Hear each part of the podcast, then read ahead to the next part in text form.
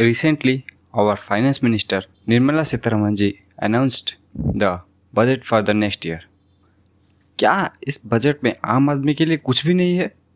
ये सब यूट्यूबर्स या फिर पॉडकास्टर ने आप लोगों को तो सुना ही दिया होगा, क्या बजट में है क्या बजट में नहीं है।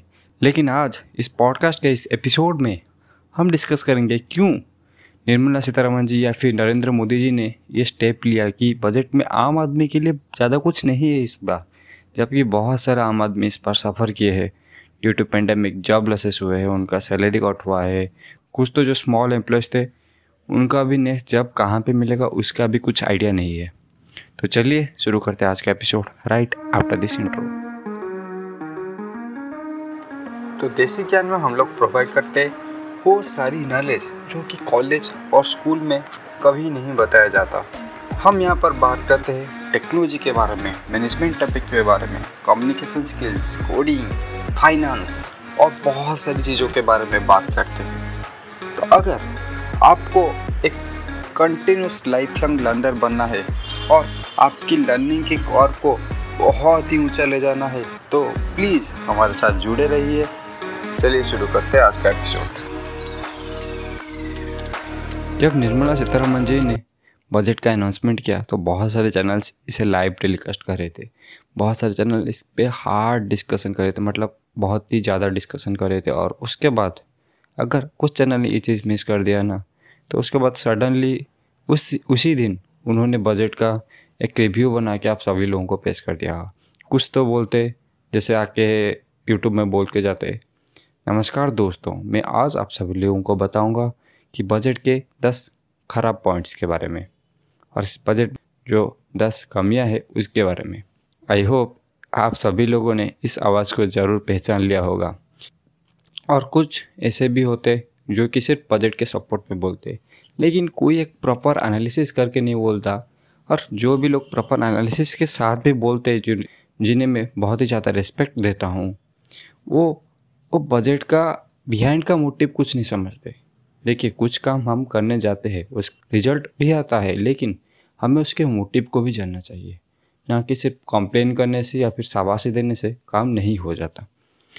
सभी लोगों को ये नॉलेज होगा कि इस बजट में टैक्स स्लैब में कोई चेंजेस नहीं है, जबकि ऐसा किया जा रहा था कि जो कोविड पैंडमिक की वजह से जो लोगों के जॉब लॉसेस हुए हैं तो उसके वजह से टैक्स स्लैब में थोड़ा सा छूट मिलेगा शायद लोगों को, या फिर टैक्स स्लैब में चेंजेस होगा, पर्सनल बेनिफिट कुछ मिलेगा लोगों को, लेकिन ऐसा ज़्यादा कुछ नहीं देखने को मिला। जबकि बहुत सारा चीज़, बहुत सारा investment health care sector, e learning और इंफ्रास्ट्रक्चर में ज़्यादा इन्वेस्टमेंट का प्लान किया गया है। तो इससे हमें क्या फ़ायदा, आप सभी लोग सोच रहे होंगे। तो इससे पहले कि मैं चीज़ अच्छे से डिस्कस करूँगा, मैं चाहता हूँ कि आप कंपेयर कीजिए थोड़ा खुद को एज ए इंडियन टू कोई भी एक अमेरिकन पर्सन से। क्या वो अमेरिका में ऐसा सिचुएशन सभी का है कि वो अपने आसान बहुत ही आलिशान ज़िंदगी जी रहे हैं? क्या सभी लोगों का ये सच है? आप सभी लोग सोच रहे होंगे नहीं, कुछ आलिशान ज़िंदगी जी रहे जो कि न्यूयॉर्क बहुत बड़े बड़े शहर में है, लेकिन सबका ये हाल नहीं है। फिर भी अगर हम अमेरिकन या फिर इंग्लैंड या फिर जर्मनी या फ्रांस ऐसा नाम सुनते हैं तो हमें एक अलग ही खुशी महसूस क्यों होती है भाई? क्यों यहाँ से लोग जाके वहाँ पे काम करते हैं?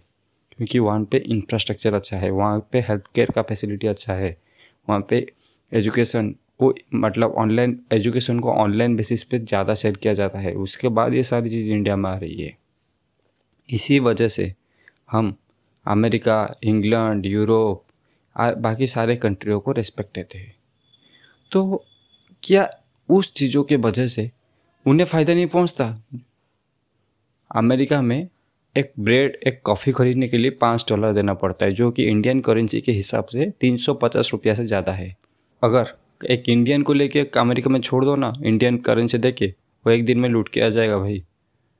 वहाँ पे काफ़ी जितने रुपए का आता है उतने में आप पूरा दिन अच्छे से खा के रह सकते हैं। फिर भी हम अमेरिकन को रेस्पेक्ट क्यों देते हैं? इसी वजह से, क्योंकि वहाँ पे इंफ्रास्ट्रक्चर अच्छा है, क्योंकि वहाँ पे हेल्थ केयर अच्छा है, क्योंकि वहाँ पे एजुकेशन का प्लेटफॉर्म्स अच्छा है।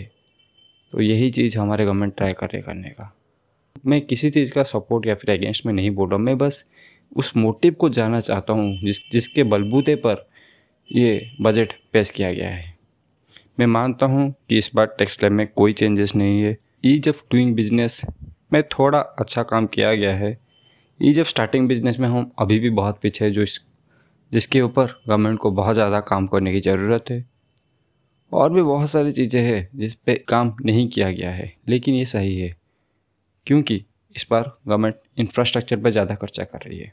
हेल्थ केयर में सैनिटेशन एक अच्छा पार्ट इंक्लूड करें। हम हमेशा बोलते हैं कि इंडिया में कोई भी जगह सैनिटाइज नहीं है, कुछ भी सैनिटाइज नहीं है, सब मतलब धूल मेल बाकी सारी चीज़ें इंडिया में है।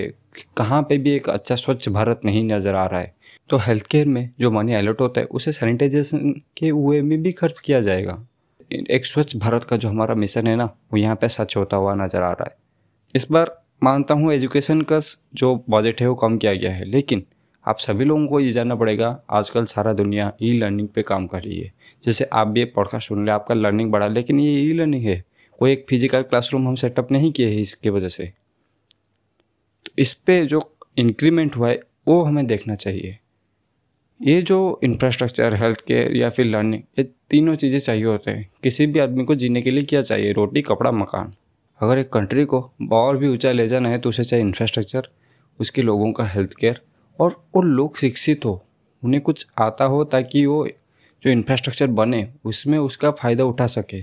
तो यही चीज़ हमारे गवर्नमेंट करने का ट्राई कर रही है। और एक चीज़ भी है और एक बिहाइंड द सीन मोटिव भी है, जिसके वजह से गवर्नमेंट इस बार ज़्यादा छेड़छाड़ नहीं की टैक्स स्लैब में, या फिर लोगों को ऐसे लुभा ऑफर्स नहीं दिए जिसको देखकर लगे कि हाँ भाई इस बार गवर्नमेंट ने सही कर दिया। तो वो चीज़ है हमारे इलेक्शन। तो आप सभी लोग जानते हैं कि गवर्नमेंट इलेक्शन के लिए भी बहुत सारा चीज़ करती है, क्योंकि इलेक्शन अभी बहुत दूर है, बहुत दूर तो नहीं, 3 साल तो और है। तो इसके लिए गवर्नमेंट चाहती है कि वो लॉन्ग टर्म बेनिफिट पे फोकस करे, ना कि सिर्फ लोगों को लुभावने ऑफर दे के उनसे वोट लिया जाए और कंट्री का प्रॉफिट या फिर बेनिफिट कुछ भी ना हो। तो मुझे तो लगता है गवर्नमेंट इस बार थोड़ा लॉन्ग टर्म सोच रही है। बहुत सारे लोग कंप्लेन कर रहे हैं कि लोगों का टैक्स स्लैब में छूट नहीं हुआ। अरे भाई समझ तो पहले, टैक्स स्लैब में छूट हो भी जाएगा, तुम्हें 5 लाख तक कोई टैक्स ही नहीं देना पड़ेगा, मैं मान जाता हूँ। लेकिन 5 लाख तो इनकम कहाँ से करेगा? जॉब तो नहीं है ना तेरे पास। गवर्नमेंट जो इंफ्रास्ट्रक्चर प्रोजेक्ट, हेल्थ केयर में इन्वेस्ट कर रही है तो उसके वजह से नौकरियाँ जनरेट होगी। रोड बनेगा तो लोग जाके काम करेंगे, रोड के साइड फैक्ट्री बनेगा तो वहाँ पे लोग काम करेंगे, FDI आएगा, एक प्लांट बसेगा, मैन्युफैक्चरिंग सेटअप होगा इंडिया में तो लोग वहाँ पे जाके काम करेंगे। तो उसके बाद उनको पैसा ऑन करेंगे, उसके बाद टैक्स का सोचना। तू अभी तो पैसा ही नहीं है, टैक्स टैक्स टैक्स करके क्या होगा? तो पहले समझिए कि गवर्नमेंट जो भी कर रही है हमें एम्प्लॉयमेंट देने के लिए कर रही है। अगर पैसा आएगा ना भाई तो अगले साल डिस्कस कर लेंगे टैक्स में क्या होता है क्या नहीं होता है। तो अगले बार मैं भी अगर गवर्नमेंट टैक्स लॉ में कुछ चेंजेस ना किया तो मैं उसके खिलाफ भी बोलूँगा। लेकिन अभी एम्प्लॉयमेंट ज़्यादा ज़रूरी है और गवर्नमेंट उसी पे काम कर रही है। तो मुझे लगता है ये बजट डिसेंट बजट था, एक लॉन्ग टर्म बजट था, लॉन्ग टर्म विजन की वजह से बजट था। बजट जो भी हो चेंजेस करना हमारे हाथ में नहीं है। हमारा काम यह है कि बजट में जो भी हो उसका 100% बेनिफिट उठाना, 110% बेनिफिट उठाना, तो वो हमें करना है। तो इसी के साथ आज का ये एपिसोड ख़त्म करते हैं। थैंक यू दोस्तों हमारे साथ लास्ट तक जुड़े रहने के लिए। यह आपका प्यार और मोटिवेशन ही है जो हमें आगे बढ़ते रहने पे मजबूर कर देता है। अगर आपको हमारे साथ ऐसे ही कंटिन्यूसली जुड़े रहना है और आपके लाइफ के लर्निंग कर्व को और भी ऊंचा ले जाना है तो हमें इंस्टाग्राम और लिंक्डइन पे फॉलो कीजिए, क्योंकि हम वहाँ पे डेली अपडेट्स, न्यूज़ और इंटरेस्टिंग स्टोरीज शेयर करते रहते हैं। तो आज के लिए इतना ही, चलिए गुड बाय, थैंक यू।